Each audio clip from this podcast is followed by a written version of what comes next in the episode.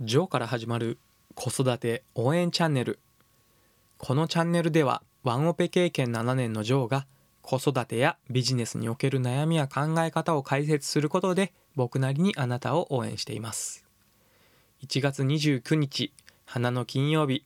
今日で1週間の最後の出勤という方も多いと思いますがいかがお過ごしでしょうか？ジョーでございます。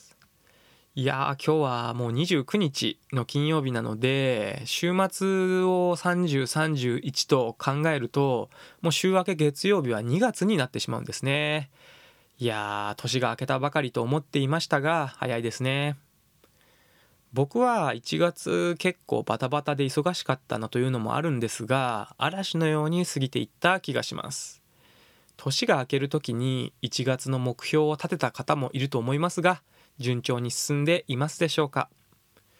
僕は少なくとも平日はこのポッドキャストを毎日配信するという目標を立てていましたので一応今日で1月の平日は最後なんですね。ということで達成できたかななんて思っています。まあこの先もできる限りは続けようと思っていますが絶対に毎日配信しなければならないと考えると自分がちょっと息苦しくなってしまいますのでもっと気楽に続けられればいいなという程度に考えています。この物事の考え方について僕はもともと気が短いタイプなんですね。ですので短期によるストレスを緩和するためにできるだけこうしなければならないというような考えはしないように心がけています。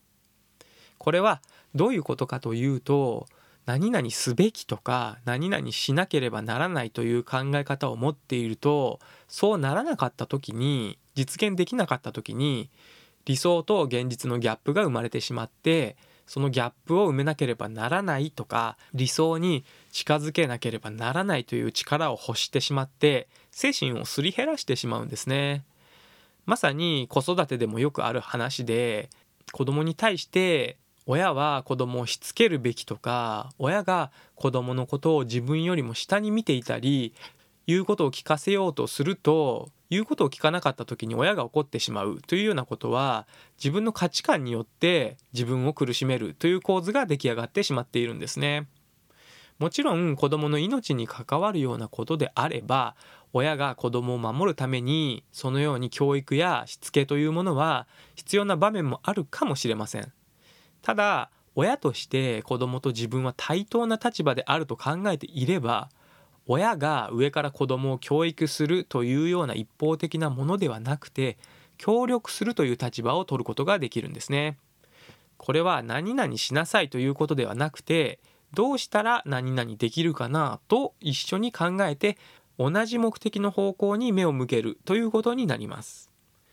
例えばですが子供が朝決まった時間に起きれないということを繰り返しているとします。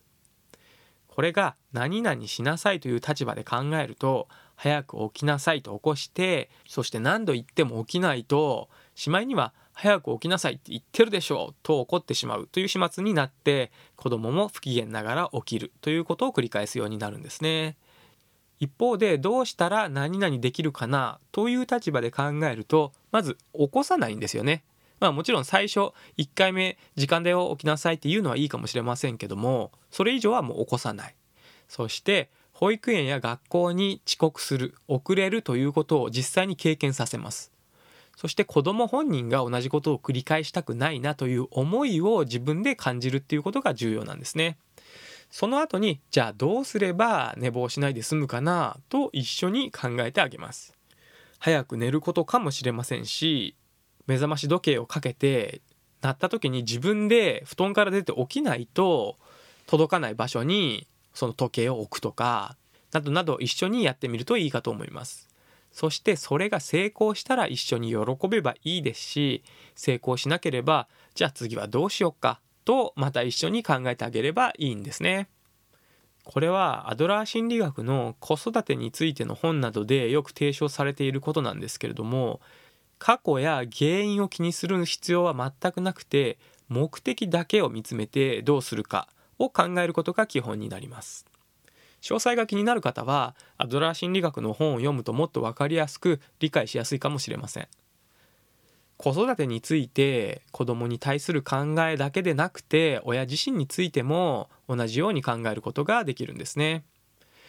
例えば仕事を終えて家事をする時間がないとか食器を洗う時間が足りないとか洗濯する時間がないとか。でも自分は親で子育てをしているのだから家事は寝る時間を削ってでも完璧にこなさなければならない。なんて固い固定観念を持っていたら自分が苦しくなってしまいますよね。それよりも子供さんがお手伝いできるような内容の家事であれば手伝ってもらえないか子供に相談してみる。ママ忙しいから協力してもらえないかなと子供に聞いてみると案外子供は自分も役に立てることによって自信をつけるかもしれません。それによっておだちんをあげるということもいいかもしれませんね。それが無理そうな状況であれば、まあ、子供がもっと小さいとかですね。多少お金がかかっても便利な家電を買ってみるということを選択肢にするのもいいかもしれませんね。食器洗浄機を買うのもいいかもしれません。あと洗濯で考えると乾燥機付きの洗濯機に変えるなど時間はどんな資産よりも大切なものですから多少のお金で済むのであれば便利家電に頼るのもありかと思います。もちろん子育てに限らず仕事やプライベートでもあらゆる対人関係についてこの何々すべきという考え方を捨てて自分の心を柔らかくしてフレキシブルにしておくとどんな場面でも感じるストレスをぐっと下げることができるんですね。ですのでこのようなマインドセットを持って過ごしているとこのようなマインドセットっていうのは何々すべきとか何々しなければならないというのを捨てるということですね。フレキシブルにいつでも心に余裕を持っておくというようなマインドセットを持って過ごしていると相手もあなたといる時に何か失敗してしまうということが起きてしまったとしてもあなたはしょうがないよね。じゃあどうしよっかというようなものである意味ドーンと構えた心の大きな人に見えると思います。ですので居心地はいいでしょうし相手のためにもなりますよね。そしてこれ相手のためになるなんて言ってますがなんてそんなことは全然なくて自分のためなんですよね結局自分自身が感じるストレスは減るし失敗しても心は大きく動揺したり動いたりせずに冷静に失敗を反省して次はどうしようかというふうに次につなげるという行動ができるようになるんですね。勘のいい方はお分かりかもしれませんが失敗した時に他人のせいにするのではなくて自責でどうすればいいかと考える癖がつくことになります。しかもあまりストレスを感じずにそのような自主的な改善方法を考えられるようになるというこれが大きなメリットだったりするんですね。この何々すべきという言葉を使わないように心がけることはとてもおすすめです。ただし何々すべきという言葉を使うべきではないと決めつけすぎるのはこれまた本末転倒ですのでそこは気をつけてそうできたらいいなくらいの気楽に心を柔らかく考えてみてはいかがでしょうか。初めは僕たちは神様ではないので完璧にはできないかもしれませんがその完璧を求めないという考え自体がこの何々すべきという考えを捨てるということの第一歩になっていますので安心してくださいね。うん、ちょっと難しかったかな言い方が。うん、ということで自分の心を柔らかくという話をそろそろ終了しようと思います。今日も一日素敵な時間をお過ごしください。